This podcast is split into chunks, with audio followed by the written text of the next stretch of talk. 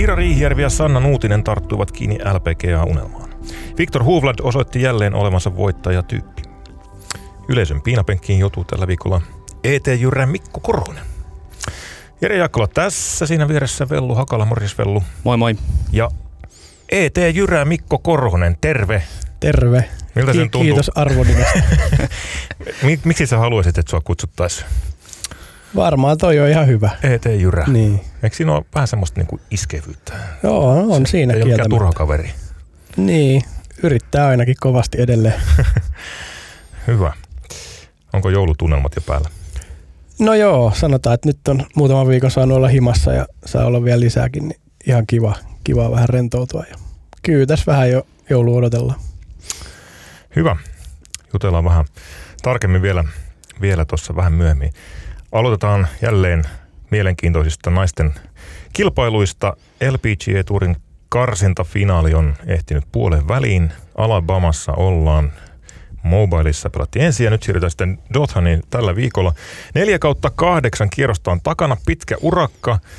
Katista neljän kierroksen jälkeen meni 74 pelaajaa ja mikä ilahduttavinta, molemmat suomalaiset on kirkkaasti jatkossa. Kiira Riihijärvi on jaettu 29. Sanna Nuutinen jaettu 39. Ja neljän kierroksen jälkeisestä tilanteesta jatketaan tällä viikolla. Torstai, sunnuntai on siis pelipäivät. Ja sitten kun sunnuntai on pulkassa kahdeksan kierrosta, niin 45 parasta ja viimeisten kanssa tasatuloksessa olevat pääsee LPG-tuurille, saavat pelioikeuden naisten ykköskiertueelle. Sen verran kerrotaan, että tässä, tässä hetkessä sekä Riihijärvi että Nuutinen on kiinni LPGA-kortissa. Raja on tällä hetkellä miinus kahdessa. Nuutinen on tuloksessa miinus kolme ja Riihijärvi kolme lyöntiä rajan päällä miinus viisi. Kova tekemistä suomalaisilla. No on kyllä joo, siis uskomatonta ajatella, että vuosi sitten Matilda niin raivasi toisena suomalaisnaisena tiensä LPG-torille ja nyt siellä on kaksi lisää tulossa mahdollisesti tämän viikon jälkeen, että ihan mahtavaa, kiva seurata. Kyllä vain.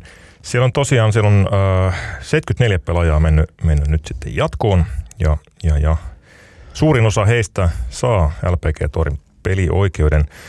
Aika mielenkiintoinen tilanne on sikäli, että äh, kat-raja on siis, tai siis tämä LPG-torin pelioikeusraja on miinus kahdessa ja kärki menee tällä hetkellä miinus 19. Siellä on Paulin Rujan Bouchard, ranskalainen on kärjessä ja siinä on pari korealaista sitten perässä. Siellä on vähän eri meininki nyt kärjessä, kun on 17 lyöntiä tai, tai 12 lyöntiä marginaalia pelata kuin sitten täällä katrajan tuntumassa. Joo, kyllä, että tota, siinä voi kärkitytöt pistää niin sanotusti autopilotille ja aika monen muun pitää siellä painaa kaasu, kaasupohjaan kyllä. Että. Se on tietysti lähtökohtaisesti niin kuin hyvä asia, että sulla on paljon pelivaraa, mutta voiko siinä tulla myös vähän semmoinen tyytyväisyyden tunne ja sitten ei ole ihan fokus, fokus kohdillaan? Kyllä siinä voi tulla sit varsinkin viimeisenä päivänä, niin aloittelee muutamalla bogilla siihen, niin kyllä se äkkiä niin rupeaa tulee mieleen se, että no vielä on seitsemän lyöntiä, mutta katsotaan nyt. Että kyllä mä muistan omista karsintakokemuksista niin tuollaisia fiiliksiä, että ne on, ne on hyvin pitkiä päiviä, jos ne alkaa huonosti. Mutta sä sanoisit kuitenkin, että se ihan itse pelitaktiikka voi vähän muuttua sen, sen myötä, että on noin paljon tilaa, tilaa tota niin, niin siinä, siinä tota niin, tai, tai varaa, varaa, tehdä muutama virhekin, että ei lähde niin, tarvitse lähteä niin paljon hyökkäämään. No joo, kyllä siinä voi sitten ne riskit niin sanotusti minimoida, että ei tietenkään nyt kannata alkaa puolustaa ihan täysin, mutta, mutta tota, joitain riskejä, mitä ottaisi ehkä eri tilanteissa, niin ei tarvi ottaa. Se on kyllä sillä lailla mielenkiintoinen tuossa kärjessä pelata, kun sä oot pelannut itse tilanteeseen, jossa sulla ei enää oikeastaan kuin hävittävää. sulla on vähän niin kuin kortti melkein jo taskussa ja sitten, sitten tuota pitää vaan, vaan sitten varmistaa se, se että homma, homma menee maaliin. Niin siinä on omat, omat haasteensa. Ja tietysti tässä pelataan koko ajan myös sijoituksista, että pelaajathan, jotka, jotka sitten 45 joukkoa yltää, ne pistetään järjestykseen ja, ja tuota, kategoriat tai pelioikeudet jaetaan sitten sitten tulosten mukaisessa järjestyksessä aina kun, aina kun kisaan sitten kategorian mukaan pelaajia valitaan. Siellä on muutamia ihan mielenkiintoisia nimiä, nimiä sitten ö, myös karsinassa mukana ja, ja tällä hetkellä menossa LPG-tuurille paljon puhuttu meilläkin Atha, Atha ja Titikulista, joka voitti Letin rankingin ylivoimaisesti ja, ja kävi Suomessakin treenaamassa, on tällä hetkellä jaettu neljäs ja tukevasti 9 lyöntiä, 11 lyöntiä anteeksi rajan paremmalla puolella. Stefanin Kirjaatsu, australialainen, jonka kanssa Sanna Nuutinen otti tiukasti, tiukasti tuota kamppaili kärkisijoista LED Rankingissa, niin on, on samalla, samalla sijalla. Sitten siellä on kaksi, kaksi tuota, LPGAn drive-tilaston kärkinimeä, Hollannin Anne van Dam. LPGAn pitkä lyöntisin, 290 yardia on drive-keskiarvo ja, ja sitten Filippiinien Bianca Bagdanganan on sitten kakkosena melkein yhtä, yhtä niin kuin tukevalla marginaalilla 284 tai jotain, jotain. Molemmat on nyt tällä hetkellä kiinni, kiinni LPGA kortissa. Hinako Shipun on vuoden 2019 Open-voittaja on myös karsimassa LPGA-torille ja samoin Tanskan Emily Kristin Pedersen, joka on pelannut Euroopassa tosi, tosi vahvasti Sulheim Cupissakin mukana. Tässä on nyt semmoinen tilanne, että sekä Riihijärvellä että Nuutisella on varsin hyvä kortti jo Symetralle taskussa. Me on pelkkä finaalikarsinan paikka ja sit nyt, nyt kun katti tuli tehtyä, niin, niin molemmilla on tavallaan hyvä, hyvä mahdollisuus älleen, älleen to, tota, Yhdysvalloissa jatkaa. Riihijärven valinta on varmaan aika selvä. Hän on ö, tehnyt vasta niin kuin vaiheessa olevaa uransa Yhdysvalloissa. Ja opiskeli Tampan, Tampan yliopistossa ja sitten siirtyi tänä vuonna ammattilaiseksi. Pelasi kolme kisaa Symetralla ja, ja tuota, kävi Ganto Openissa, pelasi siellä hienosti Letin kisan Suomessa. Nyt, nyt pääsee vähintään Symetralta starttaamaan ammattilaisuransa Yhdysvalloissa. Se on kyllä oikeasti erittäin mielenkiintoinen kysymys, että mitä Sanna sitten tekee, jos nyt sitten kävisi niin, että sitä LPG-korttia ei tule, johon me tietysti kaikki tässä vaiheessa uskotaan. Mitä Mikko luulet? Niin, se on hyvä kysymys, koska se on sitten ihan uusi maailma Sannalle, että, että lähteekö sitten jauhaa symmetraa vai pysyykö Euroopassa vielä vuoden. Se on varmaan aika 50-50. Hmm. Että, mutta varmaan kuvittelisin, että kannattaa lähteä sinne Amerikkaan kuitenkin, sitten kun siellä haluaa kuitenkin tulevaisuudessa pelata joskus. Niin.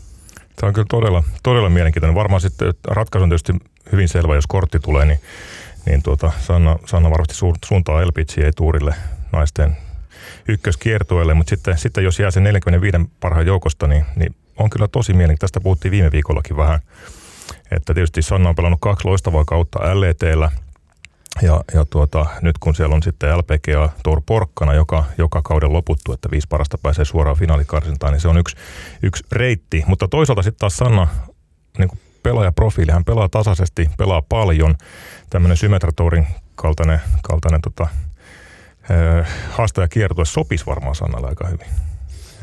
Niin, sieltähän on kai myöskin saatavilla sitten suoraan Symmetralta niitä hmm. paikkoja sinne LPGA-torille, että, että, että tota, kumpi se on sitten parempi reitti, reitti loppujen lopuksi, jos se LPG on se lopullinen päämäärä kuitenkin ja sitä kohti haluaa mennä, että onko se voit, voittaa tai olla letirankingissa tarpeeksi korkealla ja sit sieltä ei kuitenkaan päästä suoraan, että se joudutaan menemään sieltä karsitafinaalin kautta vai, hmm. vai olisiko se sieltä Symmetran, Symmetra Touri rankingin kautta sitten kuitenkin helpommin päästä. Niin varmaan ja sitten siinä tulee se kysymys siitä Amerikassa elämisestä ja siellä viihtymisestä ja muustakin, että kyllähän siellä pitää tykätä olla, että voi pelata hyvin. Ja, ja sitten yksi kysymys tulee varmaan olemaan se, että L, L, LET on myös vahvistunut ilmeisesti ensi kaudelle, että ihan hyvän, hyvän oloinen ohjelma on hmm. sielläkin tulossa. Että.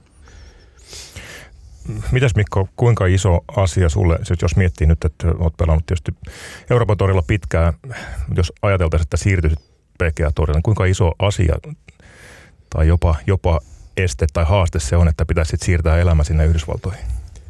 No kyllä se tässä vaiheessa uraa on semmoinen asia, jota en varmasti tulisi tekemään edes, että jos nyt jostain semmoisen, joku semmoisen kortin mulle antaisi käteen, niin kyllä mä nyt kävisin pelaamassa niitä kisoja, mutta en mä elämää sinne siirtäisi. Että kymmenen vuotta sitten olisi ollut eri asia, mutta, mutta tota, onhan se eri maailma ja muutaman kisan on päässyt Amerikassa pelaamaan ja hienoja tapahtumia ne on, mutta kyllä mä, mä oon jotenkin Euroopan tourin miehiä kuitenkin, että mä tykkään, tykkään tästä ja kaikki on tuttuu, niin kuin tuossa tuli äsken just, oli puhetta siitä, että Sanna, Sannakaan ei ole Amerikassa pelannut, niin, hmm. niin itse nyt on sen kymmenen vuotta tuossa kiertänyt näitä, niin kiva mennä niin kuin samoihin paikkoihin ja samoihin, samoille kentille ja hotelleihin ja se on niin kuin sellaista kotoisaa hmm. olla. Voiko tuossa ajatella, että siinä on jotain yhtymäkohtia esimerkiksi niin NHL-pelaajien ja, ja Euroopassa pelaavien jääkiekkoammattilaisten kanssa. Että tavallaan se kilpailullinen unelma on totta kai siellä Pohjois-Amerikassa, mutta sitten jos se niin kuin, jossain vaiheessa se, se niin kuin juna menee vähän ohitteen, niin sitten se Eurooppa rupeaa maistua koko aika paremmat ja paremmat, ollaan lähempänä kotia ja sen leivän voi tehdä täälläkin. Niin, varmasti se on just noin. Tai varmaan sitten NHL voi verrata, tai sitten seuraava siitä askel on varmaan KHL. Mm. Että siinä on varmaan ero, kun yöllä ja päivällä voisi kuvitella. Mm.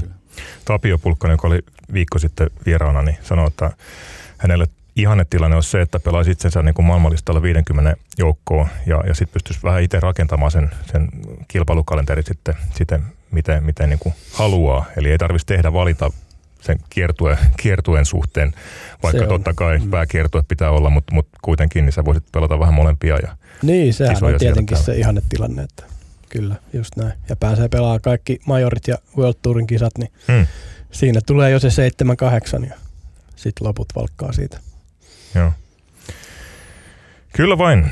Tätä nyt sitten seurataan, miten suomalaisilla käy. Käy tällä viikolla, loppuviikolla homma ratkeaa ja Kiira Riihijärvi on tosiaan, hän on selvittänyt jo kaksi vaihetta karsinoissa. Aloitti ykkösvaiheesta, meni sieltä läpi niukasti kakkosvaiheesta eteenpäin ja nyt on tosi hyvä asetelma lähteä, lähteä sitten pelaamaan viimeistä neljää kierrosta. Kiira tuossa totesi, totesi tuossa taanoin, että, että hän tykkää siitä kahdeksan kierroksen urakasta, että pääsee pelaamaan paljon ja hänelle jotenkin sopii, sopii se, että homma ratkaistaan kahdeksan kierroksen koitoksella. Joo. Aika hyvin sanottu, kun ei ole ennen varmaan kahdeksan kierroksen kisaa pelannut. Tuntuu sopiva. niin, mutta hyvin sopii so far. Joo. Sulla on Mikko kovasti tietysti mennyt karsinoista ja eteen-karsinoista neljä kertaa läpi ja tiedät, miten se homma, homma hoidetaan. Jos nyt pitäisi, pitäisi niin kuin antaa vinkkejä Sannan uutiselle ja Kira Riihervelle, että miten, miten homma viedään maaliin, niin mitä sä sanoisit? Ei mulla oikeastaan kuin ykset. Pää alhaalla ja päivä kerralla.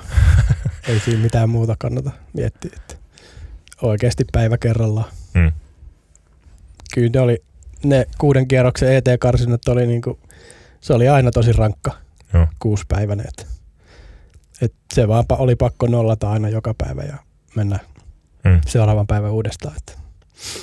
Onko se, onko se niinku jännitys verrattavissa millään tapaa esimerkiksi siihen, että olet Euroopan torilla voittotaistossa tai, tai onko se niinku erilaista se jännitys silloin, kun tavallaan taistellaan eri lailla työpaikasta kuin, kuin sitten niistä palkintorahoista ja voitosta? On, on se niinku erilaista joo, tuossa on vähän niin kuin olisi paskat housus kuusi päivää. että sitten kun voittotaistelussa on, niin siinä ei ole hetken aikaa, että hmm. mahdollisesti yhden päivän tai jotain reikiä. Että Joo. Kyllähän, kyllä se on erilaista. Joo. Joo. Toisessa on ripuli ja toisessa on vaan hetkellinen niin huono, huono niin, fiilis. Kyllä. Joo. Joo, no jätetään tämä mielikuva nyt elämään. Hyvä. Ei mitään. Sitä, sitä seuraillaan tällä viikolla ja, ja tosiaan fokus, fokus on nyt karsinnoissa. Muuten alkaa olla kilpakolfin saralla hiljasta.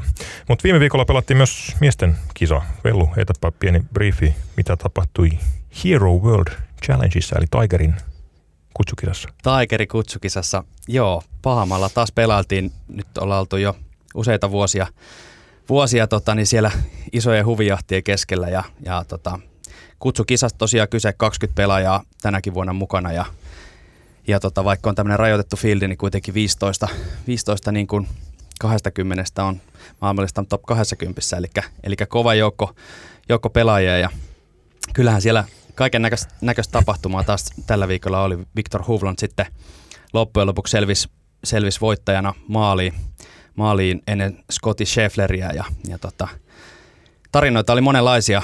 Colin Morikavalla oli mahdollisuus ottaa, ottaa tota maailmallista kärkipaikka sunnuntaina. Lähti viidenlyönnin, viidenlyönnin kärkimatkalta sunnuntaihin ja, ja tota niin, niin tosiaan voittamalla, voittamalla kisan niin olisi, olisi mennyt John Raami edelle maailmanlistalla, mutta tota, sunnuntai ei nyt sitten koitunut Colin, Colin Morikavalle kovin onnekkaaksi löi siinä ensin nelosella, nelosella pallon vasemmalle lähestymisessä ja sinne lost ballia tuplakorttiin ja kutosella toistu, toistu sama juttu, kaksi tuplaa siihen etuisille ja yhtäkkiä viiden johto oli sitten huvennut olemattomiin ja, ja tota, sen, jälkeen, sen jälkeen tosiaan fieldi vähän aukesi muillekin ja, ja tota, Huvlan pelasi pelas tota, takaisin hienosti. Välillä 14, 15, 16 tuli Iikeli, Iikeli, Pöödi, sillä nousi kovaa. Ei itse asiassa ollut sunnuntaihin lähettäessä niin kuin ihan parhailla, parhailla sijoituksilla tai niin kuin siinä ihan kärjen tuntumassa, mutta että, mutta että golfkisassa voi tapahtua kaiken näköistä, kun sunnuntaina, sunnuntaina pelaa hyvin. Itse asiassa hänellä oli vielä sitten varaa lopettaa 17-18, teki pokit molemmille, mutta, mutta tota, säily, säily kärjessä siellä. Ja tota, kenttä, kenttä on mielenkiintoinen. Tosiaan siellä ö, ensimmäisen päivän jälkeen esimerkiksi Rory McIlroy oli, oli kärjessä ja, ja sunnuntai jälkeen niin oli kolmanneksi viimeinen ja sama tapahtui myöskin Bryson DeChambeaulle oli 36 reijän jälkeen kärkipaikalla ja sinne ei tainnut sitten jäädä kuin neljä kaveri taakse, että, että helppo, helppo pelaa hyvin, mutta sitten kun se peli lähtee vähän väärään suuntaan, niin, niin tota, toisenkin, toisenkin suuntaan siellä voi liukua, liukua helposti. Morikavan pakki, pakki päätöspäivänä oli aika eri, erikoinen, kun miettii, minkä, minkä tyyppisenä pelaajana Morikava on totuttu tasaisen varmana huipputasaisena suorittajana ja sitten viidelyinen johdosta, johdosta tota, aikamoinen romahdus. En tiedä, olikohan siellä sitten kuinka paljon maailmallista ykköspaikka mielessä? Niin, se on, se on hyvä kysymys. Mikko varmaan osaisi vastata siihen, siihen paremmin, mm. mutta mä oon kyllä samaa mieltä myöskin, että, että ei ole Morikavalta niinku sellaisia, niinku, jos nyt sulamisesta voidaan puhua, niin ehkä hirveästi nähty, että oli ilmeisesti mennyt, mennyt kiiloihin myöskin samalla viikolla, että, että ohjelma oli ollut paljon, mikä sitten selittää, selittää tätä, niin en tiedä tarvitsi välttämättä sen isompaa selitystä löytää. Kutosella ainakin taas kovasti tota, siinä selostettiin, että muta on pallon kyljessä, että, että, että voiko se sitten, kuinka paljon siihen palloon vaikuttaa, että oliko, oliko vähän epäonneekin mukana, mutta... Mikä on Mikon analyysi? Niin, varmaan, varmaan se maailmallista ykköspaikka siellä mietitytti, mutta niin, ei ole hirveästi sulamisia tosiaan ollut mm. tällä herralla, että nuorihan hän toki onkin, mutta kyllähän ne joskus tulee sitten, ne mm. ensimmäisetkin. Et varmaan ihan tavallaan hyväkin kokemus, mutta, niin. mutta niin kuin niin. ei tietenkään hyvä ja kiva siihen kohtaan. Tämä neljä, 14 reikä, mihin Victor Hovland teki sen Eagelinsä on, on niin kuin päälle draivattavissa oleva par nelonen ja siinä oli ihan mielenkiintoisia tilanteita. tilanteita. Sam Burns, joka oli 14 reijalle tultaessaan, niin oli jaetulla kärkisijalla, niin löi drivin siihen – Kriini, Kriini vierustaa ja otti sit siitä viisi, putti, viisi chippiä ennen kuin, ennen kuin pääsi siihen Kriinireunaan ja teki tripla ja hänen, hänen tota, turnauksensa oli siinä, että, että, että ilmeisesti mm. ruoholaatu siellä Kriinin ympärillä on, on aika haastavaa ja, ja tota, hänkin joutui siinä turvautuu puu kolmoseen tai puu vitoseen ainakin ekoista mutta sitten kun se oli muutama kerran rullannut takaisin siihen jalkoihin, niin mm. rupesi työkalu, työkalu vaihtumaan vaihtumaan käsissä. Mites Mikko, uh, Hero World Challenge on siis siitä erikoinen kisa, että se kuuluu PJ Tourin ohjelmistoon, mutta siitä ei tule FedEx Cupin pisteitä, sitä ei lasketa kiertuen rahalistalle, mutta siitä saa maailmanlistan pisteitä ja aika paljon saaki. Hmm. Voittaja sai enemmän kuin Dubai, Dubain finaalista Euroopan Tourissa, siellä on niin kova fieldi. Hmm. Hmm. Olisiko sellainen kisa, mihin, mihin Korhonen lähtisi, jos kutsu kävisi? Joo, ilman muuta. En ole pahemmalla käynyt, niin totta kai lähti. Maabongaus tulisi. Joo, kyllä. Mm. Joo, no muutamia tollasia, tollasiahan on ennen Sun Cityn kisahan oli mm. Varmaan vastaavanlainen, että siellä oli parikymmentä pelaajaa. Joo. Tota noin, isojen rahojen ja pisteiden perässä. Että ainahan noita on muutamia mm. tommosia. Yksi mielenkiintoinen nosto vielä, vielä sunnuntailta, niin tuota, sanoi, että Rory McIlroy tosiaan sijoittui kolmanneksi viimeiseksi ja hänen, hänen takanaan tuloslistalla oli enää pari valjakko Henrik Stenson ja Jordan Speed, jotka, jotka tota, yhdessä lähti sitten sunnuntaina ekaan ryhmään raivaamaan sinne muille tietä ja, ja tota, heillä kävi semmoinen vähän koominenkin incidentti. Tulivat kasin, kasin tota, niin, krinin jälkeen ysin tiipoksiin ja laittoivat sitä Henrik Stenson sanoi hyvät avaukset keskelle väylää ja lähtivät kävele kohti palloja ja tuomarit tuli sanoa, että tiesitteko muuten oikeasta tiipoksista ja siellä oli tosiaan käynyt sillä tavalla, että järjestäjät oli keski, torstai, perjantai, lauantai peluttanut, peluttanut tota, sitä ysiä, ysin tiipoksia sieltä samasta paikasta, mistä herrat sitten sunnuntaina löi, mutta se olikin vaihdettu 17 reijän tiipoksiksi sitten sunnuntaille ja, ja tota, saivat siitä kahden, kahden lyönnin rangaistukset ja, ja tota, Stenson ja Spitti oli sitten yhdessä lehdistötilaisuudessa ja pojilla oli nähtävästi hauskaa, hauskaa siinä kyllä ja, ja tota, kertovat, kertovat siinä, että, että, että ehkä se heidän keskittyminen ei ollut sitten ihan parhaalla mahdollisella tasolla, tasolla koska kun he siihen ysin tiipoksiin tuli, niin Spiitti meni ensin ja tias pallon siihen ja sen jälkeen Spiitin kädi sanoi Spiitille, että ei ole muuten meidän vuoro vielä ja, ja tota, Jordan kävi hakea pallon pois ja Stensoni veti siitä sitten ensin oma avauksensa ja sitten Spiitti tiias uudestaan ja ennen kuin ehti lyömään, niin kädi sanoi, että oot muuten tiimerkki etupuolella, että ootko vähän taaksepäin. Siinä oli vähän enemmänkin ohjelmaa, että ehkä niin, tota, niin kaikki ei sitten mennyt välttämättä järjestäjien piikkiin tuossa Kommervekissä. Niin, a- aika erikoiselta kuulostaa, että vetää väärässä boksista, että kyllä ne tiimerkit jo osoittaa sitten vähän eri suuntaan varmaan. Kyllä, Voisi kyllä. kuvitella, että Se tietysti kertoo vähän omalta, omalta osaltaan niin kuin kilpailun profiilista, että aika, aika pieni, pieni sitten ki, kisa, vaikka on ollut iso kisa, mutta, mm, mutta yleisö varmaan on puuttunut ja toimitsijoita on ollut vähän ni- niukemmin ja niin. et ylipäätään on mahdollista mennä väärään boksiin. Niin. Ja Speed itse asiassa itse mainitsikin, että, että hän, hän kuvitteli, että he ei saa siitä rankkuja, Mm. Koska on kyseessä tämmöinen hyvän tekeväisyyskilpailu ja sitten vasta tajus sen jälkeen, että tässä jaetaan maailman ranking-pisteitä, Mm. että, että, että kyllä ne pelaajatkin varmaan sitten vähän Niin. suhtautuu kuitenkin eri tavalla tuohon kilpailuun kuin tuommoiseen täyden fieldi kisaan. Niinpä. Kyllä, kyllä. Tämä nyt tarkoitti sitten Morikavan romahdus sitä, että, että Jon Raamon vuoden vaihtuessa maailmallista ykkönen on ollut pidempään tässä jo. Ja Morikava sitten kakkonen kuroi kyllä vähän Raamin eroa umpeen, mutta kiinni, kiinni ei tänä vuonna saa. Ensi vuonna voi sitten olla toinen juttu, mutta aika tiuhana on vaihdellut nämä, jos mietitään ihan näitä listan, listan piikkipaikkoja, niin siellä on aika, aika monta kaveria tässä muutaman viime vuoden sisällä käynyt ja, ja eikä kukaan viihtynyt hirveän pitkään. Näitä on pikkusen vaikea ennustaa toisin kuin Tigerin aikakaudella, jolloin, jolloin sitten Tigeri hallitsi useampaa otteeseen vuosikausia kerrallaan. Mitäs Mikko uskaltaisi maalata ensi vuoden, ensi vuoden maailmallistan kärkeen, mitä siellä tulee tapahtumaan? Mitä No. odotat? Kyllä mä näkisin, että nämä Raam ja Morikava nyt ainakin näistä kavereista tulee pysymään. Hovlandi on, se on kyllä kova, kova luu. Että.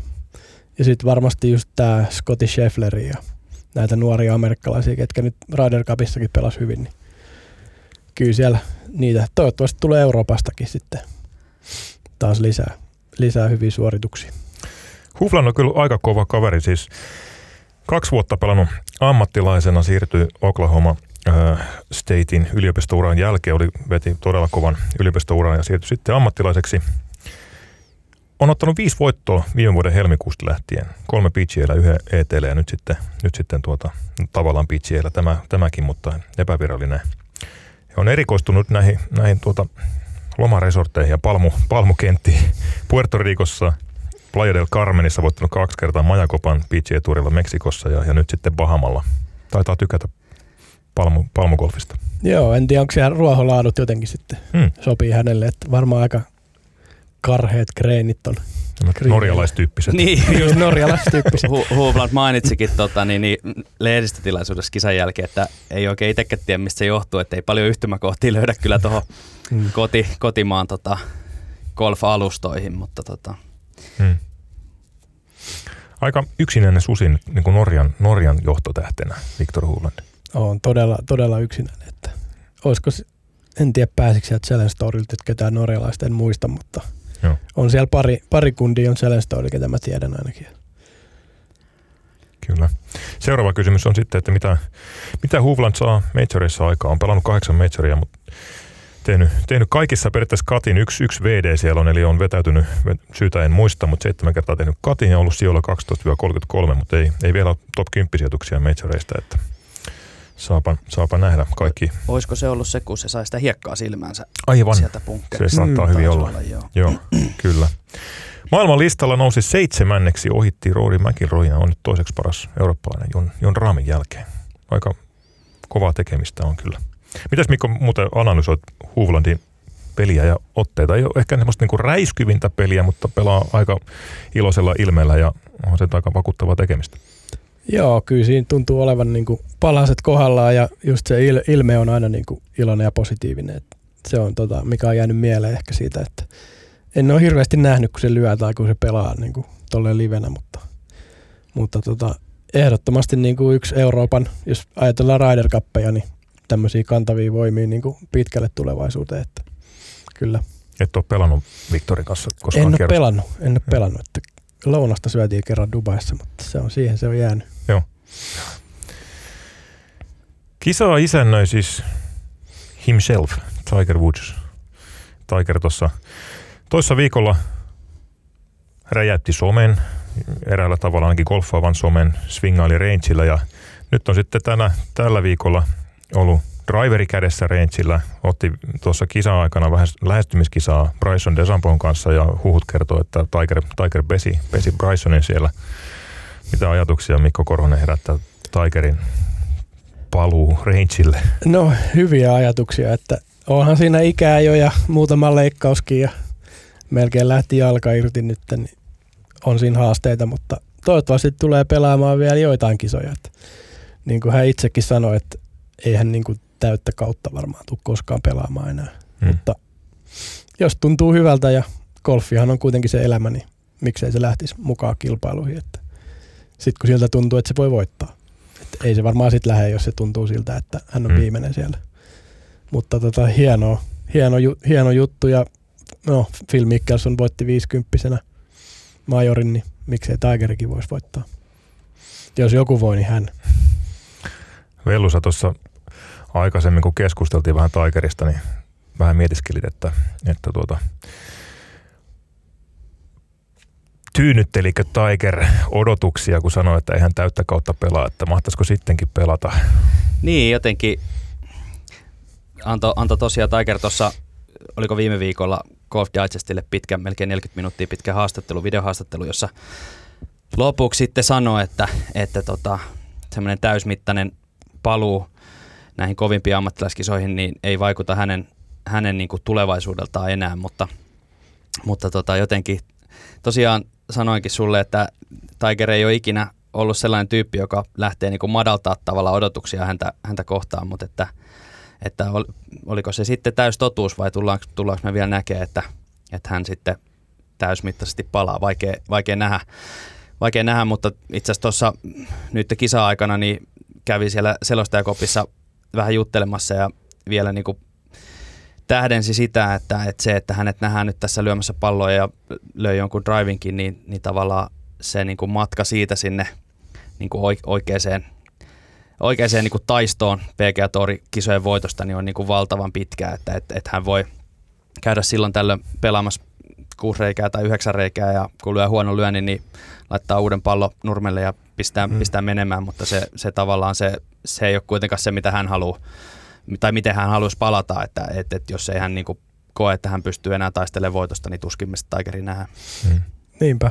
Ja kyllä se varmaan joku kymmenen, kymmenen kisan kauden voisi pelatakin. Että tarpeeksi palautumiset aikaa ja fysioihin hoitoon, niin miksei.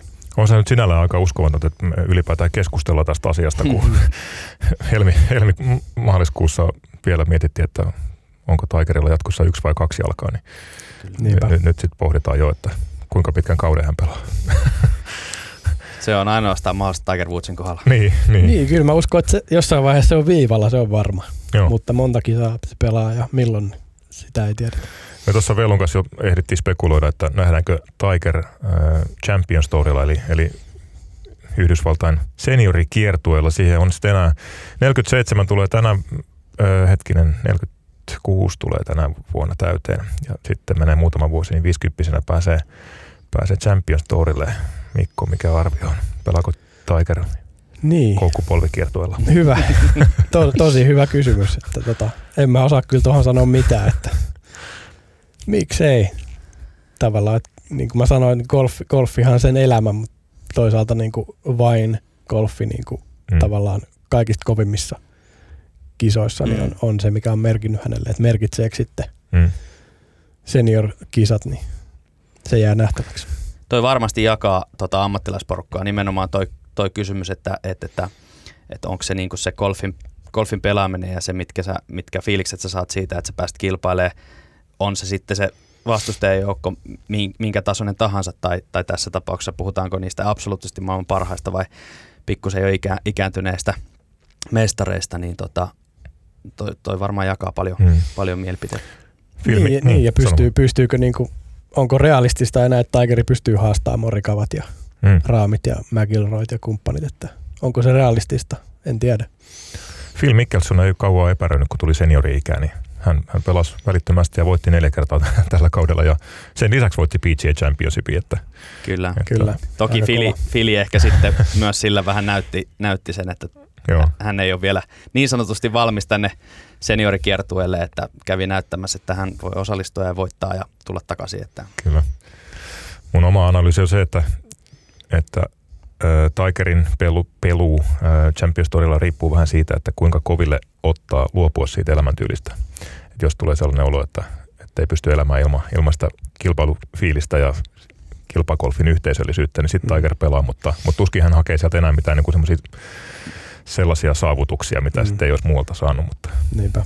Mutta se on tosiaan vähän erikoisuus golfissa verrattuna mo- moniin muihin lajeihin, että tavallaan ne Mm. va- vanhat mestarit voi jäädä ikään kuin edelleen, ei nyt voi sanoa missään tapauksessa tietenkään harrastamaan, mutta, mutta tota, niin luopuu siitä niin kuin ihan siitä korkeimmasta, kovimmasta tasosta ja, ja tota, niin, niin edelleen jatkaa kilpailemista rakkaan, rakkaan lajin parissa. Että, että, että Niin, en tiedä pitäisikö perustaa yli, yli 40 jääkiekkoille niin kuin oma NHL, Niin, kyllä. NHL, että kyllä, siellä voisi painella menee sitten. kyllä, Ihan hauskaa. joo. Vauhti olisi vähän hitaampaa. Ei saisi mutta, taklata eikä lämätä. niin. joo, sinne sitten. mm. Kyllä. Hyvä. Nyt ei tehdä tän enempää ajankohtaisesta kilpakolftikusta asiaa. Siirrytään todella syviin, syviin vesiin Mikko Korhosen maailmaan. Mikko, sulla on Syvät vedet. takana on yhdeksäs perättäinen kausi Euroopan Tourilla. Ranking-sijoitus tänä vuonna oli 56. Se on uran kolmanneksi paras ranking-sijoitus. Olit 2018 46 ja seuraavana vuonna 48. kahdeksas. Oliko tämä uran kolmanneksi paras kausi vai miten sä sen, Niin, no ka- kai se sitten oli. Että, tota, mikä fiilis jäi? no jäi vähän semmoinen kaksijakoinen fiilis, että no varsinkin kun ei nyt sitten finaaliin päässyt, niin se nyt harmitti siinä heti kättelyssä ja, ja tota, vähän oli muutenkin sellainen, että oli tosi paljon sellaisia huonoja viikkoja, jotka meni ihan ohi, mutta sitten oli taas neljä top 10, joista kaksi top kolmosta, niin se oli taas niin kuin sitä hyvää, hyvää tota, osastoa siinä ja päästä taistelemaan ihan oikeastikin voitosta pari kertaa ja se, se tietenkin harmitti, kun niitä ei tullut niitä voittoja, mutta, mutta tota, ne oli hyviä kokemuksia sitten myöskin, myöskin ne häviöt siinä. Ja. Mutta joo, siis joo, niin kuin kaksijakoinen ja sanotaanko, että tosi motivoiva niin kuin ensi vuotta ajatellen. Että. Uran kovin kierroskeskiarvo tuli kirjattua ensimmäistä kertaa alle 70, 69 ja 98. Herättääkö ajatuksia? Joo, no on se hieno kuulla tuommoiset numerot, että kutosella alkaa. Niin. Muistaakseni Challenge Storilla mulla oli joskus Joo. kutosella alkava, mutta Joo. voin olla väärässäkin. Mutta Joo, tämä oli ET, ET-tilasto vain. Niin sulla jäi Mikko, Dubain finaali jäi niukasti, niukasti väliin. Oliko eka vai toka varasijalla?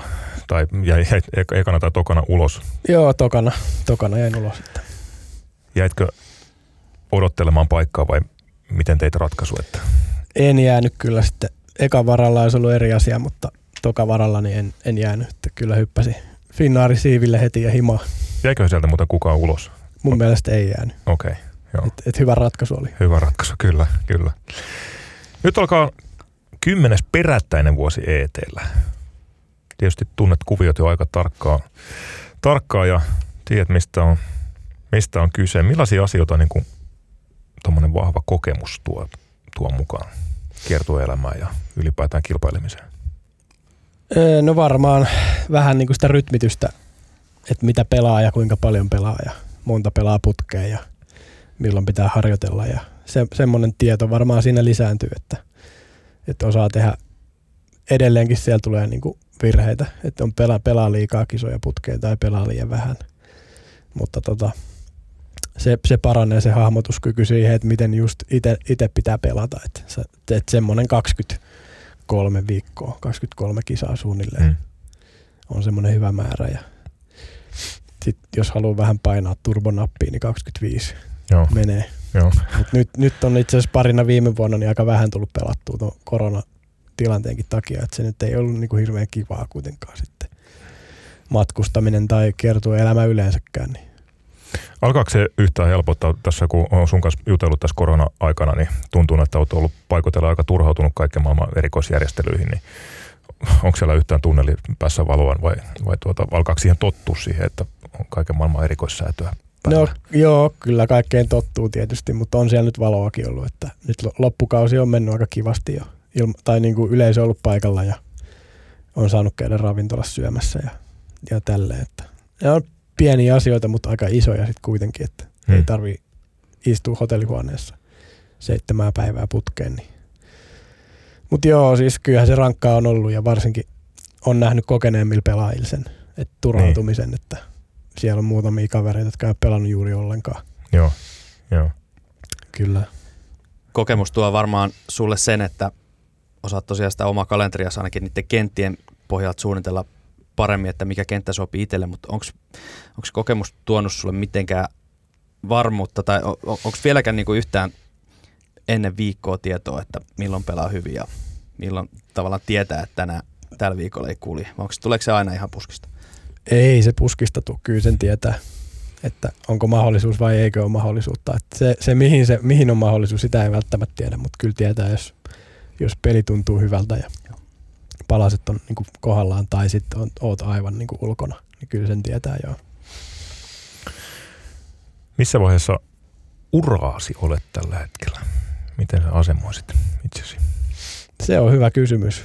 Tota, no, olen tässä kaiken näköistä tietenkin käynyt mielessä, että kauankohan tämä vielä jatkuu ja, ja muuta, mutta oikeastaan ehkä se, se motivaatio, mikä on edelleen, niin se, se kertoo sen, että pitää jatkaa. Sullahan on sinne Euroopan seniortorille vielä aika paljon matkaa, eikö niin? Sinne on matkaa kyllä, tosi paljon ja, ja tota, en mä nyt itteeni näe seniorikehis muutenkaan, mutta sehän voi muuttua tietenkin sitten vuosien, hmm. vuosien jälkeen taas, mutta, mutta tota, Motivaatiosuhteen niin. ei ole mikään muuttunut. Ei, se on oikeastaan ehkä vielä kovempi, mitä se on ollut. Että, se on hyvä kuulla. Että tota, kyllä sitten jokunen vuosi vielä jatketaan. Sulla on tietysti ensi kaudella, ö, oot saanut tässä parin ET-voiton ansiosta niin pelata murehtimatta pelioikeuksista. Ensi vuonna se pitää, pitää taas sit lunastaa seuraavalle kaudelle. Muuttaako se asetelmia? No ei periaatteessa muuta, että, hmm. mutta sitten tietenkin jos mennään johonkin syksyyn ja peli ei ole kulkenut ollenkaan, niin sitten se muuttaa asetelmia, mutta, mutta tota, kyllä tavoitte, isona tavoitteena on se, että vielä voittaisi kilpailun, niin sitä, sitä kohti oikeastaan ollaan menossa. Että kyllä sieltä Euroopan tourit sitten varmaan putoaa pois, kun ei sinne enää kuulu, eikä jaksa tehdä hommia. Niin. Mutta mä luulen, että kun tekee hyvin hommia ja keskittyy oikeisiin asioihin ja treenaa, niin kyllä varmasti, varmasti pystyy pitämään oman pelioikeutensa. Nyt on ollut pari, kolme vuotta vahva suomalaisedustus. Teitä on neljä kaveria pelaa erinomaisesti Euroopan tourilla. Miltä se on tuntunut, että siellä on finskejä mukana? Onhan se mukavaa. Onhan se mukavaa. Että tota, ja kaikki on pelannut oikeastaan tosi hyvin. Että Tapsa, Tapsakin tänä vuonna nousi ihan uudelle tasolle. tasolle. Se oli hieno nähdä ja Kalle, Kalle on aina niin nälkäinen ja tota, Sami on ehkä vähän liikkunut sitten tänä vuonna niin, kuin niin sanotusti varjojen mailla, mutta on varmasti tulossa takaisin, takaisin sieltä tosi nopeasti. Että hienoa jätkiä kaikki ja hienoa olla reissussa jätkien kanssa ja myös suomalaiset kädit tietysti. Niin, niin tota, hyvä porukka. Tapio Pulkkanen kertoo viime viikolla siitä, että harkka, harkkarundeilla kun pelataan, niin siellä ei mitään, mitään tuota ihan ystävyysotteluita oteta, että siellä pelataan ihan tosissaan ja, ja sekin niin kuin kehittää, kun on, on hyviä kavereita, joiden kanssa sit ottaa toisistaan mittaa. Koet sä samoin? Joo, joo, siis välillä aika harvoin lähden kyllä peleihin, harkkarundeille. Tapsakin taisi siitä mainita, että korppa, korppa välillä tota, niin, niin. luistaa. joo. niin. Se riippuu aina mikä on fiilis, että jos joo. tuntuu just, että on ihan kahvilla, niin en mä sit, sit mä kattelen vaan kenttää ja joo. spekuloin kädin kanssa. Niin. Joo. No sulla on tässä kohtaa varmasti niin kuin, ö, miten mennään niin kuin eteenpäin pelaajana, niin varmaan aika sillä lailla pienistä asioista, mitä valtavia juttuja ei tehdä. Miten sä niin kuin, ö, peliäsi viilaat Säädätkö välineitä, swingiä, lähipeliä? Mit, mitä tällä hetkellä tehdään? No nyt oikeastaan tämä kuukausi tässä Suomessa nyt, niin louhi on makenkaan, niin vähän viilataan tuota swingia taas parempaan. Että se on vähän lähtenyt väärille urille tossa ja, ja nyt sitten huomasi heti, kun sai sen takas niin kuin oikealle urille aika mm. nopeastikin, niin miten helppoa se lyöminen on taas. Ja, tota, ja toinen asia on varmaan sitten fysiikka, että voimaa, voimaa pitäisi hankkia vähän lisää varsinkin jalkoihin. Ja, et se on ollut oikeastaan mun vahvuus aina, että on, on vahvat jalat, mutta nyt, nyt ei ole päässyt viimeiseen pari vuoteen oikeastaan salille hirveästi, että on mennyt enemmän siihen niin kuin hotellihuone hmm. jumppaamiseen mm. puolelle. Sitä on kyllä tehty, mutta se ei niin, niin sanotusti kehitä kuitenkaan. Että, että nyt on sitten aseteltu jo vähän rautoja tuonne selkään ja otetaan vähän kyykkyä ja maastavetoa ja tollasta. Että mun fysio itse asiassa tulos huomenna keskiviikkona tänne Suomeen tuolta Ruotsista. Ja, ja tota, tai itse asiassa hän on jo tänään Suomessa. Hän menikin Samia katsomaan ensin tuonne Tampereelle. Me ollaan tosiaan kaikki suomalaiset Pierre Johanssonin niin kuin syynissä sitten tuolla Tourilla. Niin Joo, teistä tulee jonkun samannäköisiä vartaloja. Meistä tulee ihan samannäköisiä kaikista semmoisia V-mallisia. Kuinka paljon Mikko Korhonen voi laittaa takakykkyyn rauta? No tällä hetkellä on ollut semmoista 7-80, niillä semmoisia 10 12 sarjoja, mutta tavoitteena olisi nyt saada se yli satanen kuitenkin. Et ei, ei nyt mitään älyttömiä, mutta Tämä vaikutti siltä, että Vellu haluaa vastata ei, paljon hänellä. Ei, ei. ei, on, on mulla 120, on kyllä ennätys sitten. Oho, kato. Mutta nyt tällä hetkellä ei mene kyllä. Joo. Aika kova. Tota, ensi kausi. Nyt on uusi kiertue, DP World Tour. Kyllä. Minkälaisia ajatuksia herättää? Kysyttiin Pulkkaselta, että mikä muuttuu. Muuttuuko mikä? En usko, että muuttuu kyllä oikeastaan mikä. Että kalenteri kun kattelin, niin oli ihan hyvän näköinen. Hmm. Oli, oli paljon kilpailuja ja hyvin palkintorahoja oli saanut sitten DP Worldin ansiosta osittain varmasti. Ja kyllä se oli varmaan tärkeä sopimus Euroopan tourille niin kuin kaiken kannalta, uskottavuuden kannalta ja jatkuvuuden hmm. kannalta ja, ja näin. Niin. Ja sitten tietenkin yhteistyö PGA Tourin kanssa niin hmm. tulee todennäköisesti syvenemään jossain vaiheessa, mutta en mä usko, että tuossa niin perus hommis hirveästi muuttuu mikään. Tuutko pelaamaan enemmän pienempiä kisoja? Siellä minimipalkintopotti nousi, nousi kahteen miljoonaan. Vaikuttaako se sun kilpailukalenteriin? No ei hirveästi vaikuta. Et sanotaan, että kyllä se, se rytmitys ja sitten ne, just ne kentät vaikuttaa niin kuin eniten, että ne mistä tykkää pelata. Että kyllä mä sitten valitsen sen pienemmän kisan, jos on niin kuin tavallaan toinen kenttä, missä mä en ole ikinä pärjännyt ja toinen, missä mm. mä oon ollut aina vaikka top 10, niin kyllä mm. mä sinne menen sitten. Joo. Mites tota nyt, mä en nyt halua tässä mitenkään niin viitata siihen, että eurooppalaiset pelaisivat PGA vaan rahan takia, mutta nyt kun, nyt kun tämä DP Worldin mukaan tulo niin nostaa niitä palkintopotteja, niin luuleeko että ne eurooppalaiset, jotka tuolla rapakon toisella puolella pelaa, niin tulee vielä niin kuin useammin ja enemmän, enemmän pelaamaan tota Euroopan puolelle? Toivon tietenkin, mutta epäilen kyllä vahvasti, että kyllä ne parhaat menee Amerikkaan aina ja näin se menee. Ja Euroopassa on sitten me muut niin sanotusti. Että toivottavasti saadaan niihin isoihin Rolex-kisoihin, niin saadaan hyvät fiilit.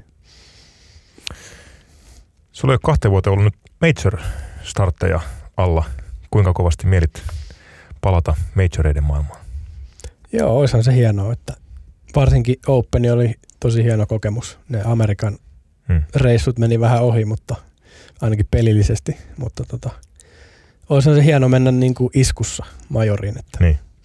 En ole oikeastaan ollut koskaan niin kuin hyvässä iskussa. Et sekin nyt on vähän sitten sattumakauppaa, että ootko iskussa vai et, mutta sinne sadan joukkoon pitää sitten se runtaa maailmanlistalla, niin sitten alkaisi aukeen paikat sinne.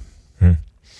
Mitkäs muuten, niin, mitkä reitit on nyt niin kuin mahdollisia vaikka Openin, Openin osalta, miten pääset mukaan? muutamia kisoja, joista saa sitten pelioikeuksia Openiin. Ja... Joo, niitä on muutamia. Ja sitten tietenkin, jos nyt alkukauden pelaa hyvin, niin hmm. varmasti joko Race to Dubai tai sitten maailmanlista. Niin Joo. Tai mikä se nykyään on, onko se Race to Dubai? Ei se ole, se, se, se on joku muu. niin, Joo. En se tiedä.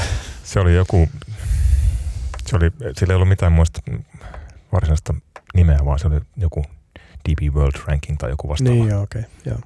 Mieläksä itse itseäsi niin kuin kevätpelaajana tai syyspelaajana vai onko niin kauden aloitukset yleensä vahvuus vai, vai semmoinen, mikä tuottaa vaikeuksia? No se on ehkä muuttunut tuossa, että aikaisemmin ne oli aika vaikeita, mutta nyt, nyt ne on ollut niin kuin jo pari vuoden ajan ihan hyviä. Että olin, olin kyllä ehdottomasti syyspelaaja, niin kuin sanotaan vielä kuusi vuotta sitten, mutta nyt on ehkä niin kuin koko vuoden pelaaja, toivottavasti. Mä oon talvipelaaja. Joo. Vähiten virheitä tulee talvella. Kyllä. Niin, Tammikuussa swingi parhaimmillaan. Kyllä, kyllä. kyllä.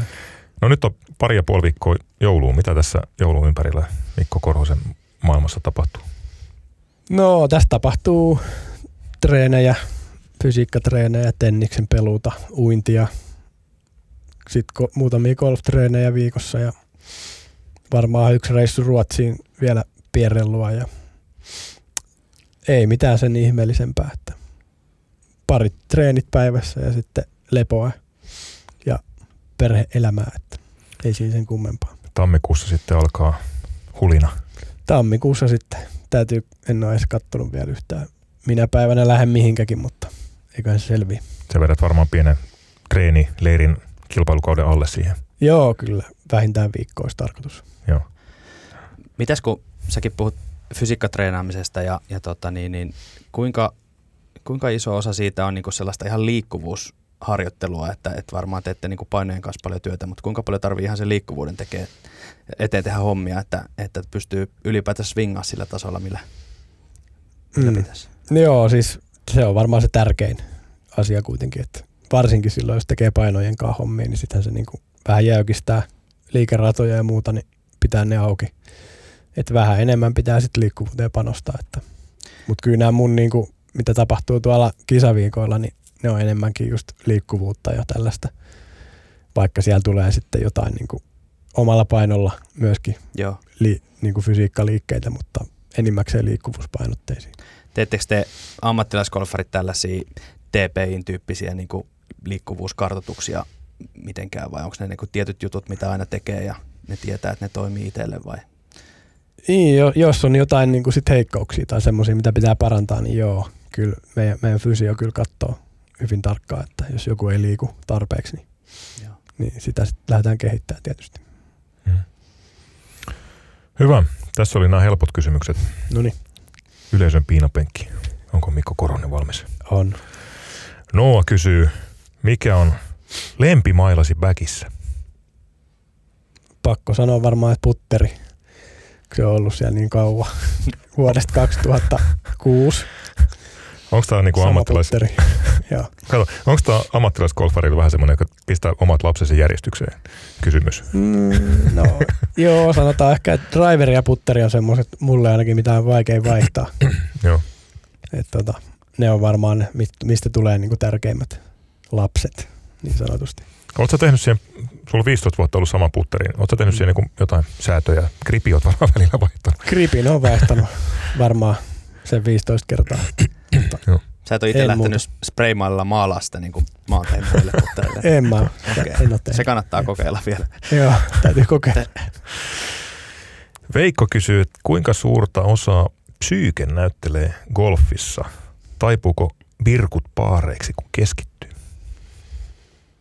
Joo, siis tosi, tosi iso osa.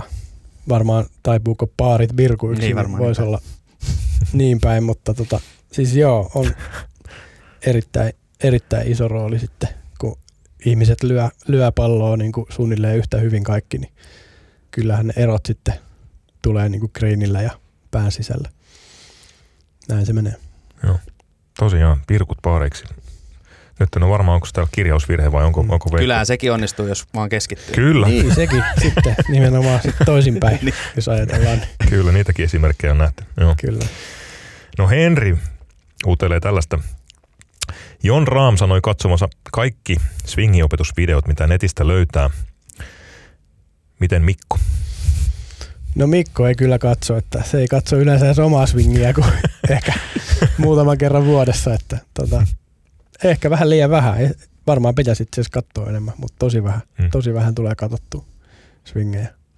Oletko miten hyvä ylipäätään analysoimaan, jos, jos vaikka Masters-lähetys käynnissä ja, ja siellä sellaista, että alkaa siellä tulee swingin hidastus, niin saat sä siinä heti kiinni, että toi pitäisi fiksata ja onko sulla tämmöistä niinku coachisilmää?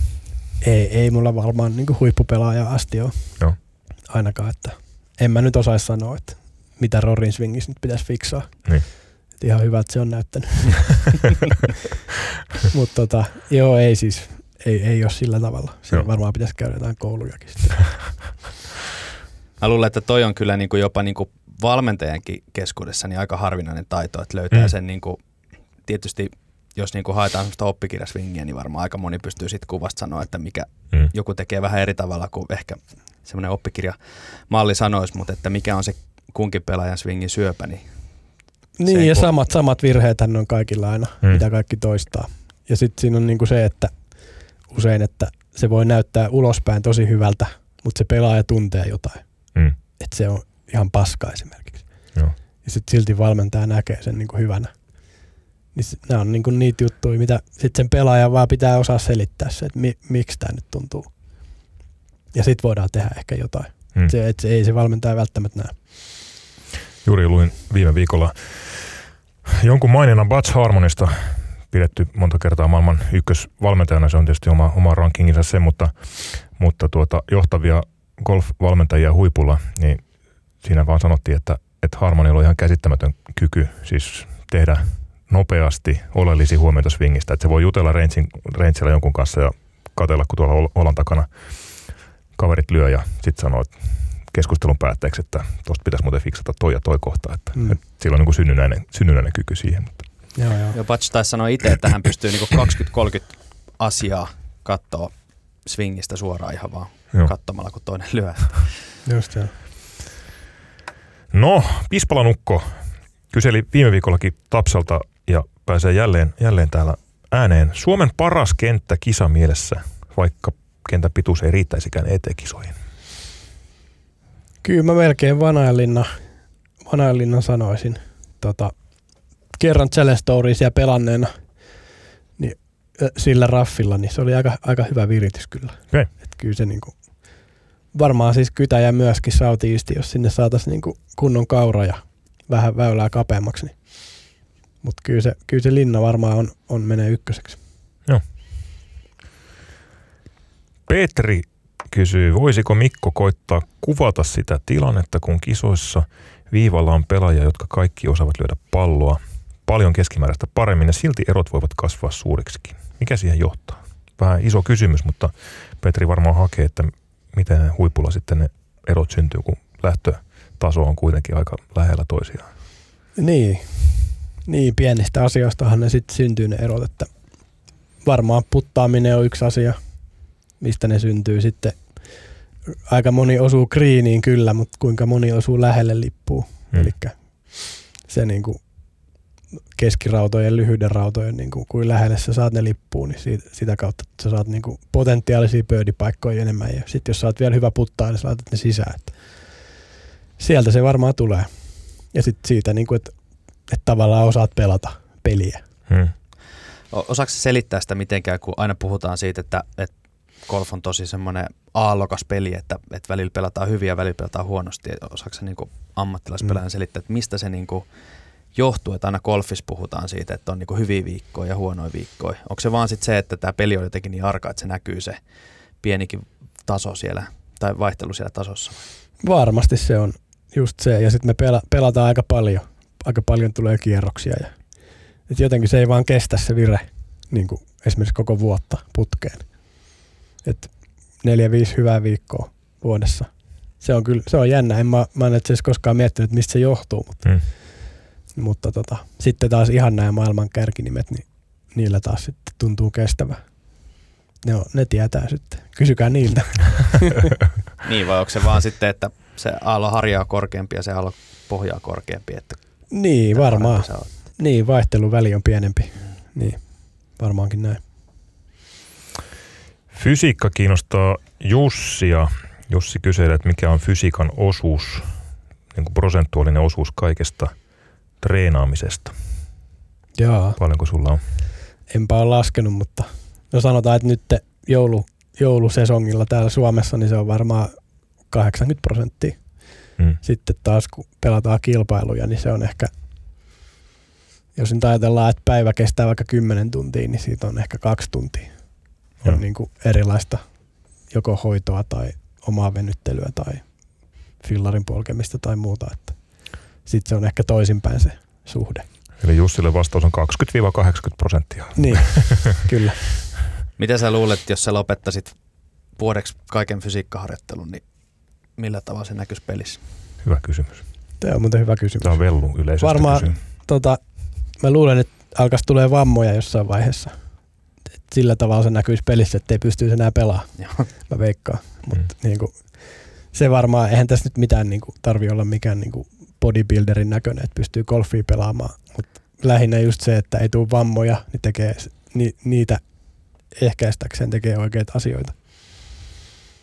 Jussia kiinnosti myös, että millaisia mittareita, tästä vähän puhuttiinkin jo, fysiikan mittaamisen käytössä teillä on ja epäili jopa, että juoksetteko Cooperia? Ootko, ootko juossut Cooperi milloin viimeksi? En ole kyllä juossut.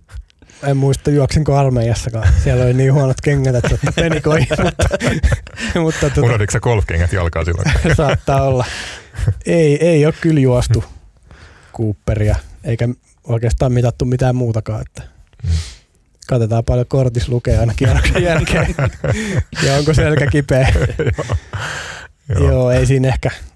Kyllä mä, sit, kyllä mä oon jotain neljää sataa juossuja ottanut aikaa ja satasta ja tämmöisiä. että Vähän Okei. tässä vanhemmalla jälläkin on hyvä välillä juosta täysin. Että sehän unohtuu kans Niin, muuten. niin semmoinen räjähtävyys. Kokeilu. Mä, mitäkö siitä? Siitä on ehkä kolme, neljä vuotta aikaa. Mm, On aika paljon vaikeampaa kuin 15 vuotta sitten. se on. Siinä tuntuu, että kaikki raajat niin huitoo ihan mihin saa tahansa. Ja, 400 kun vetää Mm. täysiä, niin ei tarvitse sen jälkeen sitten enää mitään tehdä. Ei, ei. mm. Joo, kyllä. Pari kysymystä vielä. Juhan kysyy äh, wedge- ja lähipelistä. Teetkö kauden aikana niin sanottuja 5 prosentin harjoituksia? Juhan nyt varmaan tarkoittaa tässä sitä, mitä ainakin Suomenkin maajoukkoissa on käytetty, että pitäisi etäisyydeltä osua 5 prosentin mittaan lipusta. Eli jos satasesta lyödään, niin pitäisi osua 5 metrin päähän ja, ja 210 metriä ja, ja 5 metristä 25 senttiin. Teet, teetkö tällaisia? En ole kyllä tehnyt tuollaisia oikeastaan. Että mä oon Trackmanilla tehnyt joskus Rangeillä, niin niitä tota, siellä on semmoisia testejä, vetsitestejä, niin niitä on tehnyt nyt tänä vuonna muutamia. Joo. Mutta tota, ei, ei, en ole muuten tehnyt kyllä tuollaisia, tuollaisia harjoituksia. Että. Tästä oli joskus, mä muistan, maajoukkueessa tai tuolla edustusryhmissä oli, oli joku tämmöinen ranking-listakin, olisiko ollut satasesta lyötiin, minä Blomqvist oli silloin, silloin piti ennätystä hallussa. Mm. Joku tietty määrä palloja piti saada 5 prosenttiin ja, ja Minillä oli silloin kärkitulos, mutta en tiedä onko se edelleen voimassa. Mutta. Joo, siis varmasti hyviä treenejä. Että. Joo. Kyllä. No Juhan kysyi myös, että sulla on kaksi ö, valmentajaa, Markku Louhio ja Timo Rauhala ja Juhanen kiinnosti, että mikä heidän roolinsa, miten se on niin kuin roolitettu tämä, tämä valmennus, mistä kumpikin vastaa. Joo, no tota, se on vähän semmoista häilyvää oikeastaan molempien kohdalta, että mä oon oikeastaan sellainen, että mä, mä saatan pitää pitkänkin niin kuin hiljaisen ajan ja sitten mä niin kuin soitan ja kysyn, että voidaanko mennä lyömään. Ja, Mm. ja tota, mutta sanotaan, että Make on, Louhio on ihan niin kuin täysin sitten tekniikka mies mulle, että koska se, se on mua aina valmentanut, niin se tuntee sitten taas mut niin hyvin, että oikeastaan aina se saa niinku heti sen kuntoon. Oli nyt sitten kysymys putista tai chippaamisesta tai täydestä lyönnistä. Niin. Mm. Et just tässä talvikaudella niin Louhio esimerkiksi on just se, se mies, jota mä tarvin. Ja, ja Rauhala on sitten erikoistunut niinku virit, pelaajien virittämiseen ja tämmöisiin tre, treenauttamiseen, treenaamiseen. Et just vaikka ennen kisaa tiistai-päivänä tehdään jotain, niin, niin Rauhala on sitten taas semmosia. Ja just ehkä ennen kauden alkuun nyt varmaan, niin tulee olemaan mukana tuolla Lähi-idässä sitten muutamia päiviä ainakin. Että. Eikö se ole aika hyvä yhdistelmä? No kyllä mä uskoisin, että ne on kaksi aika erityyppistä valmentajaa Mm. ja molemmat sitten kuitenkin niinku tarkoittaa sitten loppujen lopuksi samaa asiaa, vaikka ne sanoo se ihan eri tavalla. Aivan. Niin on joo, tosi hyvä yhdistelmä. Joo. Uskotko sä siihen, että jos sä sanoit, että aina välillä se tekniikka niin kuin lähtee niin kuin luisumaan niin kuin itse sanoit tuossa, että, et, mutta siitä ei kuitenkaan hyötyä, että sulla olisi viikoittain, viikoittain se tekniikkavalmentaja siinä niin kuin tekemässä tsekkauksia. Ei oikeastaan siis, tai mä en, en halua, että se olisi siellä kumpikaan kyseisistä herroista, että olisi joka viikko paikalla. Ja tota, sen, verran, sen verran on niin itse ohjautuva jo tässä vaiheessa uraa, että, ja just ne virheet on aina samoja, niin kyllä sen niin kuin sit tietääkin ja osaa itse korjata myös, myös että se on sit pidemmän aikavälin niin kuin liukumista tavallaan huonoille raiteille ja, ja tämmöistä. Hyvä. Vielä tulee tiukka loppukysymys. Valtteri kysyy, mikä on ollut uran jännittävin lyönti kautta putti? Sano molemmista yksi esimerkki. Uran jännittävin lyönti. Varmaan uran jännittävin lyönti ollut Roope, Roope Kakonkaan, kun oltiin 2008 World Cupissa. Pelattiin ekaa rundia, niin lähdettiin Etelä-Afrikan kanssa siitä ykköstiltä. Ja tota, Roope ei nyt varmaan tykkää, kun mä kerron tämän, mutta, mutta tota, siinä oli Rory Sabatini ja Richard Stern oli pelaamassa Etelä-Afrikalla ja sitten Korhonen ja Kakko Suomesta tulee siihen, kukaan ei tiedä, ketä me ollaan. Ne ei me itsekään tiedetty siinä vaiheessa, että miten päin mailla on edes kädessä. Mutta sitten Roope sanoi mulle, että lyössä, en mä pysty. se oli tota, oliko se nyt sitten Forsamia, Joo. Forsamia, että molemmat lyö sitten kuitenkin. Niin. No sitten mä menin siihen lyömään ja tota, vedin ihan, ihan hyvän siihen väylälle sitten ja Roope sanoi, että sul tärisi toi poskipää, kun se löit koko, koko lyönnin ajan. se, oli, se oli varmaan oikeasti semmoinen jän, jännittävin paikka Okei. Okay. koskaan. Että, että tota, Muistatko vielä, miten Roope jatkoi siitä sun avauksesta sitten? en, Oliko- mä sit, en mä sitä muista ihan, ihan vissiin hyvin. Tai oli, olisiko se ollut best balli sitten, että me molemmat lyötiin. Mutta Miten mä joka tapauksessa löin ekana. Se oli lyöntipeli itse asiassa. Okei. Se oli lyöntipeli. että Joo. Me, kyllä me jotain rundeja siellä pelattiin ihan hyvinkin mun mielestä. Mm. Joku rundi meni huonosti, mutta Ensi vuonna, kun hieno pelat... kokemus Niin, niin. todellakin. No, ensi vuonna, kun olisi Korhonen kakko World Cupissa, niin ei, jännittäisi niin paljon. Ei jännittäisi niin paljon. Että kyllä sen verran mailla ja alla jo. Että Joo. Onko tota, jännittävin putti joku, joku voittoputeista vai? No va- varmaan se Kiinan voittoputti oli. Tai en mä tiedä. En mä tiedä, oliko sekin sekään jännittävin putti. Ehkä karsi, se tulee jostain karsinnoista varmaan se Hmm. jännittävin putti. Et, et siinä jotenkin siinä Kiinan voittoputissa, kun mä tiesin koko ajan, että se menee sisään. Eikö se ole aika hyvä tunne? Oo, se on hyvä. tunne. Sitten vaan menee ja puttaa, niin sitten se menee sisään. Kyllä. Ne on niitä semmosia, mitä ei voi selittää. Joo. Semmosia hetkiä. että- Floatilla päällä. Kyllä, Niin, joku kyllä. semmoinen. Että. Kyllä se varmaan karsinnoista itse asiassa on. Niistä, just nimenomaan niistä karsinnoista, kun on ollut niin kuin kintaalla niin sanotusti, että ei ole ollut siellä kärjessä, mutta on kuitenkin tehnyt sen kortin, niin Mm. sieltä, sieltä tulee niitä jännittäviä putteja kyllä. Pakko laittaa. Joo. Kyllä, Kyllä. Se oli semmoinen tentti. kiitos. Lähdetäänkö Ei me? sulla olisi pahasti hiki otsalla. Että Ei vähän vaan. aika paljon ihmisiä kiinnosti treenaaminen ja valmennusasiat. Hmm, se on Se ihan on. hyvä tietysti, että Hmm. jengi kiinnostaa. Että. Joo. Kyllä itseäkin kiinnostaa tässä, kun ikää tulee, niin huomaa, että kyllä tarvii tehdä enemmän hommia vaan. Mm. Nimenomaan, että kroppa pysyy kunnossa. Että, että tota, sitten jaksaa lyödä ne pallot, Joo. lyödä sitä golfia. Että näin se vaan menee. Hyvä. Tällä viikolla siis pelataan LPGAn finaalikarsinta ja myös Euroopassa pelataan Letin, Letin karsintaa. Siellä on vasta kakkosvaihe menossa. Mukana seitsemän suomalaista. Linda Henriksson, Karina Kukkonen, Niin- Niina Lias, Emili Penttilä, Ellinora Moisio, Kerttu Hiltunen ja Tiia Teiniketo. Parhaat pääsee sitten ensi viikon finaaliin ja siellä on viiden kierroksen urakka. Tällä viikolla on neljä kierrosta ja ensi viikolla on viisi. Sitten katsotaan, mikä on Letin suomalaiskokoonpano ensi kaudella. Meillä ei tässä kohtaa paljon muuta. Mikolle heitetään vielä sellainen, meille tulee tuossa jouluviikolla tulee, ää, Matilda Kastreen tulee studiovieraksi Golf podcastiin ja nyt heitetään Mikolle pallo. Mitä haluaisit kysyä Matilda Kastreenilta podcastissa jouluviikolla? Yleisöstä Mikko Koronen kysyy. Aa, nyt heitit aika nopean tällaisen, tällaisen pahan. Tota. Tähän on pakko kaivaa nyt vastaus. Mitähän mä nyt tuohon sitten sanoisin? Varmaan mä kysyisin, että onko, onko mitään niin yksittäistä asiaa, mikä sai sut niin kuin, uskomaan itteesi niin paljon, että sä menit heti tuommoiselle tasolle, missä sä oot nyt? Loistava kysymys. Fantastinen kysymys. Tämä jätetään kuulijoiden päähän Hmm. leijumaan. Lähdetäänkö me Floatilassa kohti joulua? Näin me tehdään. Mikko Koronen, Vellu Hakala, kiitos. Kiitos. Kiitos. Hyvää joulua. Hyvää joulua.